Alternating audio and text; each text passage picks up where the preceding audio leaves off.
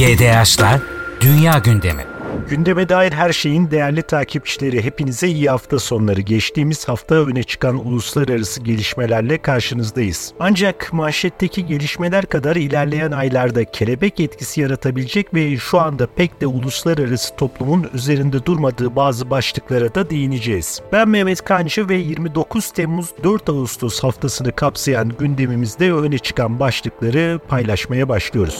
İlk başlık az önce bahsettiğim kelebek etkisi yaratması yani yaratacağı sonuçlarla Orta Doğu'da yeni sorunlara yol açabilecek bir gelişme. Lübnan'ın güneyindeki Sayda kentindeki Filistin mülteci kampı Aynül Hilve'de 29 Temmuz Cumartesi günü başlayan çatışmalarda hayatını kaybedenlerin sayısı 12'ye yükselirken yaralı sayısı da 60'ı geçti. Yaşadıkları yerleri terk edenlerin sayısının ise binlerle ifade edildiği bildiriliyor. Bölgeyi yakından takip eden ve Twitter'da takip etmenizi önerebileceğim Çağatay Cebe'den edindiğimiz bilgilere göre olaylar kamptaki cihadi bir grubun üyesi Ebu Ferhud'un öldürülmesiyle başladı. Ebu Ferhud'un öldürülmesinden sorumlu olan El Fetih örgütü mensubunu Lübnan ordusuna teslim etmeye hazırlanan Filistin güvenlik gücü komutanlarından ve El Fetih üyesi Tuğgeneral Ebu Eşref El Armuşi ile beraberindeki 3 koruması silahlı saldırıda öldürüldü. İşte bu noktadan sonra olaylar kontrolden çıktı. Daha büyük çatışmaların başlangıcı oldu bu suikast. Usbetül Ensar ve Şevap El Müslim grubuyla El Fetih arasındaki çatışmalar sırasında zaman zaman Lübnan ordusu da hedef alındı, ağır silahlar kullanıldı. Lübnan Başbakanı Necip Mikati, Filistinli grupları Lübnan devletinin egemenliğine saygı duymaya çağırdı ve suçluların teslim edilmesini istedi. Lübnan'daki 12 Filistin mülteci kampının nüfusunun 400 binin üzerinde olduğu tahmin ediliyor. Hali hazırda kırılgan bir siyasi ve ekonomik süreç yaşayan Lübnan'daki bu çatışmaların yayılması 1970'lerdekine benzer iç savaş manzaralarının da tekrarlanmasına yol açabilir. Böyle bir ihtimal şüphesiz bölgemizdeki yeni göç hareketlerinin de tetikleyicisi olacaktır. Şimdi geçelim yine sonuçları itibariyle yeni krizleri de yaratabilecek bir başka vakaya. Bu defa yine siyasi ve ekonomik krizlerin pençesindeki bir başka ülkedeyiz. Pakistan'da 30 Temmuz pazar günü Hayber Pantunva eyaletinde koalisyon hükümeti ortaklarından İslam Uleması Cemiyeti Partisi'nin kongresine hedef alan bombalı saldırı düzenlendi. Bu saldırıda ölenlerin sayısı 56'ya yükseldi. 200'den fazla da yaralı var. Bu terör eylemi Kasım ayında yapılması planlanan genel seçimler öncesinde Pakistan'daki siyasi ortamı daha da istikrarsızlaştırdı. Bu intihar eylemi olduğu tahmin edilen terör saldırısından DAEŞ Horasan örgütü sorumlu tutuluyor. Afganistan'da Taliban'a karşı da saldırılar düzenleyen terör örgütü 2022 yılının Nisan ayında Pakistan'daki İslam Uleması Cemiyeti Partisi ile ilişkili akademisyen ve din adamlarının öldürülmesi için çağrı yapmıştı. Görünen o ki Lübnan ve Pakistan'daki potansiyel düşmanlıkları ve kriz alanlarını kışkırtmaya yönelik bilinçli ve belki de aynı merkezden yürütülen bir süreçte karşı karşıya dünya. Açık yaralara tuz basmayı amaçlayan ülke ya da gruplar Güney Asya Orta Doğu hattında istikrarın sabote edilmesi için özel bir çaba harcıyor.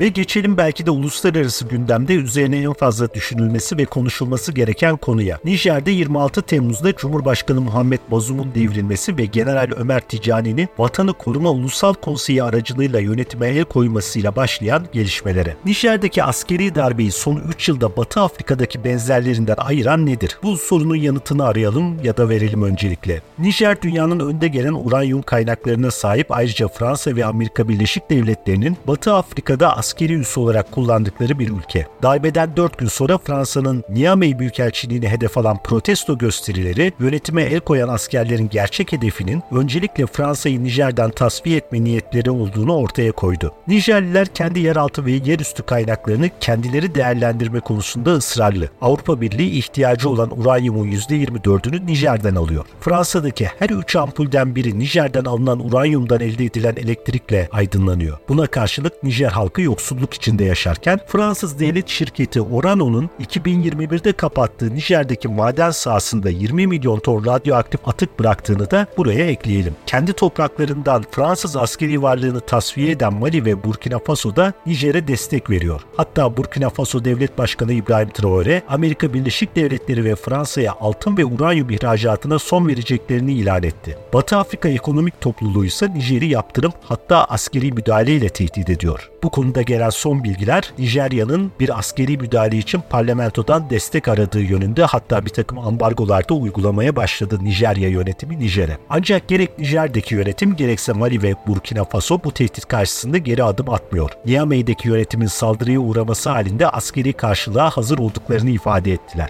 Fransa 3 Ağustos'ta Nijer'deki vatandaşlarının tahliyesini tamamladı. İngiltere ve Amerika Birleşik Devletleri de diplomatik personellerinin bir kısmını ülkeden çıkardı. Ancak Fransa'nın Mali'den çekerek Nijer'e konuşlandırdığı askeri gücünün geleceği de belirsiz. Nijer'deki yeni yönetimin Fransa ile savunma anlaşmalarını iptal etmesinin ardından şimdi bu askeri gücün ne olacağını hep beraber göreceğiz. Fransız Le Figaro gazetesi de 4 Ağustos tarihinde önemli bir iddiayı gündeme getirdi. Le Figaro'ya göre darbeden saatler önce Fransız Dış İstihbarat Servisi DGS'ye bu bilgiye ulaşmış ve Fransız hükümetini uyarmıştı. Hatta Niamey'deki başkanlık sarayına Fransız özel kuvvetlerinin yerleştirilmesi de DGS'ye tarafından hükümete tavsiye edilmişti. Ancak Macron hükümeti sömürgecilik eleştirilerine hedef olunabileceği gerekçesiyle bu teklife hayır dedi. İkinci Dünya Savaşı'nın ardından ortaya çıkan konjonktür İngiltere'yi Afrika ve Asya'daki sömürgelerine bağımsızlık vermek zorunda bırakmıştı. Fransa 1962 yılına kadar sömürgeleri konusunda direndi. Bugün Afrika'da ikinci bir uyanışın yaşandığını görmekteyiz. 1960'lı yıllarda siyasi özgürlüklerini elde eden Afrika ülkeleri şimdi ekonomik özgürlükleri için ayağa kalktılar. Dünyanın en verimli toprakları üzerinde yaşayan Afrika ülkeleri artık yeraltı ve yerüstü kaynaklarını kendi insanları için kullanmak istiyorlar ve bu haklı bir istek. Geçelim gündemimizden eksik olmayan Ukrayna-Rusya savaşına. New York Times'ın haberine göre batılı ülkelerde eğitim görmüş binlerce piyade Ukrayna ordusu saflarında savaşa katıldı. Ancak kara savaşlarında hala Ukrayna ordusunun kayda değer bir ilerlemesi görülmüş değil. Taraflar Zaporijya cephesinde çarpışırken bir yandan da birbirlerinin başkentlerine drone saldırıları düzenliyorlar. Kırım Yarımadası'na yönelik Ukrayna'nın nokta saldırıları da kamikaze dronlar ve füzeler aracılığıyla aralıksız devam etmek. Hatta hafta içinde İstanbul Boğazı ile Kırım Yarımadası arasındaki rotanın güvenliğinden sorumlu Rus donanmasına bağlı Sergey Kotov istihbarat gemisine Ukrayna ordusu su üstü dronlarıyla birkaç defa saldırı düzenledi ancak sonuç alamadı. Haftanın en spektaküler eylemi ise Kırım'ın doğusundaki Rus limanı Novorossiysk açıklarında gerçekleşti. Rusya'nın ham petrol ihracatında önemli rol oynayan Novorossiysk açıklarındaki Rupucha sınıfı çıkarma gemisi Olenagorski Gonjak 450 kilogram patlayıcı yüklü su üstü dronuyla vuruldu. Rus savunma kaynakları her ne kadar saldırının savuşturulduğunu iddia etseler de 4 Ağustos Cuma sabahı geminin bir römorkör tarafından çekilerek Novorossiysk limanına getirildiği, savaş gemisinin iskele tarafına yatık durumda olduğu görüldü.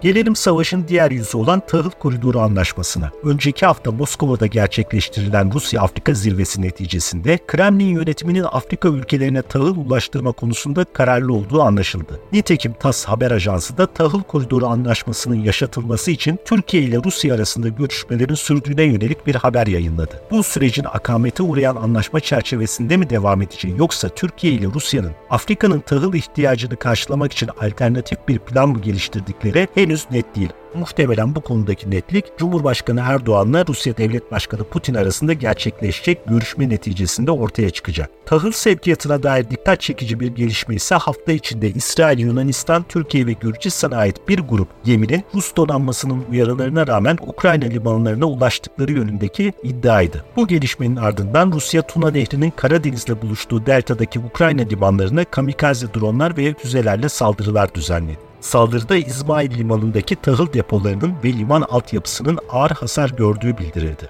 Nehir üzerindeki limanın karşı kıyısında Romanya topraklarından patlamalar net bir şekilde görüldü ve Bükreş yönetimi çatışmaların yanı başına gelip dayanması karşısında alarma geçti. Geçen hafta yine Belarus helikopterlerinin Polonya hava sahasını ihlal ettiği yönündeki haberlerde endişe vericiydi. Polonya ve Baltık ülkelerinin Ukrayna'ya verdikleri hem silah hem de insan kaynağı desteğine karşı Moskova'nın Belarus üzerinden baskı kurmaya çalıştığı görülüyor. Bu karşılıklı güç gösterisinin çatışmaya dönüşmesi halinde savaşın daha geniş bir alana yayılması olması ihtimali de gündemde.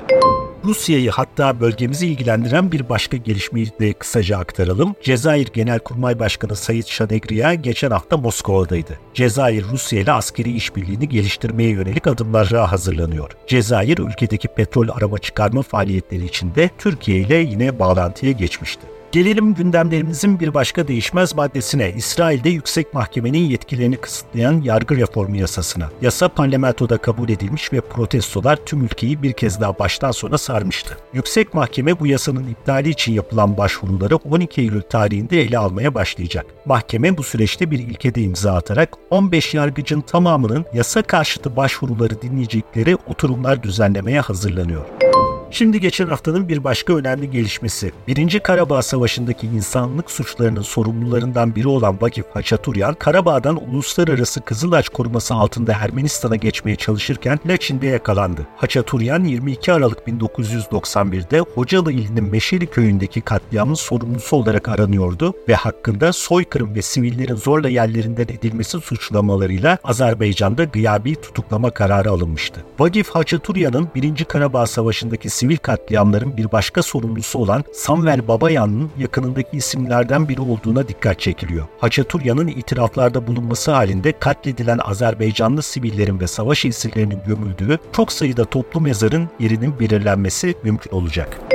Ve şimdi bir sonraki başlığımız. İsveç'in NATO'ya üyelik sürecinde sorumluluklarını yerine getirdiğini iddia eden Amerika Birleşik Devletleri Dışişleri Bakanı Antony Blinken'ın kulaklarını çınlatalım şimdi. İsveç'in NATO üyeliği konusunda Türkiye'nin de onayıyla mesafe alındı dediğimiz esnada Danimarka ve İsveç'te Kur'an-ı Kerim yakma vakaları çığırından çıktı. Her iki ülkenin hükümetleri topraklarında gerçekleşen kışkırtma vakaları karşısında zavallılıkla karışık bir ikiyüzlülük denizinde kulaç atıyorlar. Geçmişi son derece şüpheli Irak'ın ve Suriye'nin kuzeyindeki neredeyse tüm terör gruplarıyla ilişki kuran, ardından geldiği İsveç'te jet hızıyla vatandaşlığa kabul edilen Salvan Momika'ya hala Kur'an-ı Kerim yakması için izin verilmesi de bu süreçte anlaşılması mümkün olmayan olaylardan biri. İslam İşbirliği Teşkilatı üyesi ülkeler Danimarka ve İsveç'e hedef alan yaptırımlara her gün bir yenisini ekliyorlar. Peki bu esnada Ulf Kristersson Başbakanlığındaki İsveç hükümeti ne yapıyor? Kur'an-ı Kerim yakılması eylemleriyle ilgili tehditlerin artması nedeniyle kendi vatandaşlarının nasıl koruyacaklarına dair önlemleri ele alıyorlar. Eylemleri önlemek yerine izin verilen eylemler sonucu ortaya çıkabilecek tehditleri nasıl önleyeceklerini düşünen bir İskandinav aymazlığı diyebiliriz yaşananlara.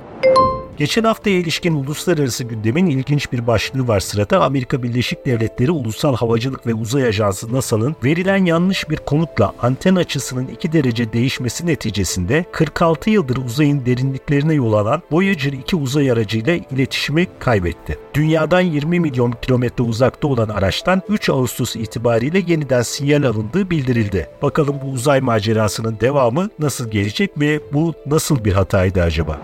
İklim değişikliği ve küresel ısınma kaynaklı orman yangınları ve aşırı sıcaklar geçen hafta gündemin ilk sırasındaydı. İklim değişikliğinden kaynaklanan sorunlarla karşı karşıya olan Venedik için Birleşmiş Milletler Eğitim, Bilim ve Kültür Örgütü UNESCO'dan bir uyarı geldi bu sefer. UNESCO Dayanışma Kurulu'nun hazırladığı teklif Suudi Arabistan'ın başkenti Riyad'da 10-25 Eylül tarihlerinde yapılacak Dünya Mirası Komitesi'nin 45. genişletilmiş toplantısında kabul edilirse eğer Venedik tehlike altındaki dünya mirasları listesine dahil edilecek. 21 ülkenin temsilcisinden oluşan komite yılda bir kez toplanarak tehlike altındaki dünya mirasları listesini yeniden gözden geçiriyor. UNESCO'nun uyarısında yalnızca iklim değişikliğinin değil, kitle turizminin de İtalya'nın Venedik kenti için ciddi bir tehlike haline geldiğine dikkat çekiliyor. Kısa vadede Avrupa'daki kimi turizm merkezlerinin kitle turizmine kapılarını kapayacak adımlar atmaları sürpriz olmaz. Nitekim Venedik yakın zamanda kruvaziye gemi turizmini yasaklamıştı. Şubat ayında etkili olan şiddetli kuraklık gondolları su taksilerinin ve ambulansların bazı kanallardan geçmesini imkansız kılarken Kasım 2019'da yaşanan sel nedeniyle bazı tarihi yapılarda Venedik'te ciddi tehlike altına girmişti. Geçen hafta UNESCO'nun bu uyarısının gündeme geldiği gün Venedik'in ünlü San Marco Meydanı'nın sular altında kalması da ilginç bir gelişme oldu. Mevsimsel gelgitlere karşı inşa edilen bariyer sisteminin çalışmaması ve 1,5 metre yükselen suları engelleyememesi nedeniyle tehlike altındaki yapılar için bir kez daha alarm zilleri çaldı.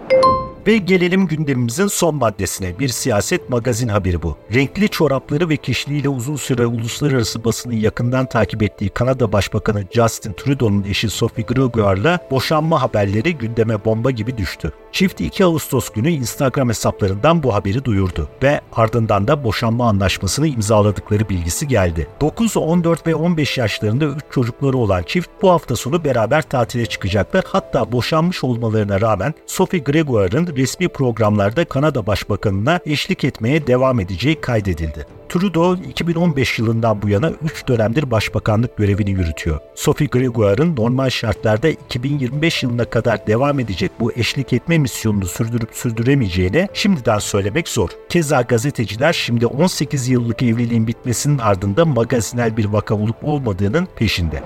Evet böylece gündeme dair her şeyde bir haftalık gündemin daha sonuna geldik. Gelecek cumartesi yeni gelişmelerle buluşmak dileğiyle şimdilik hoşçakalın.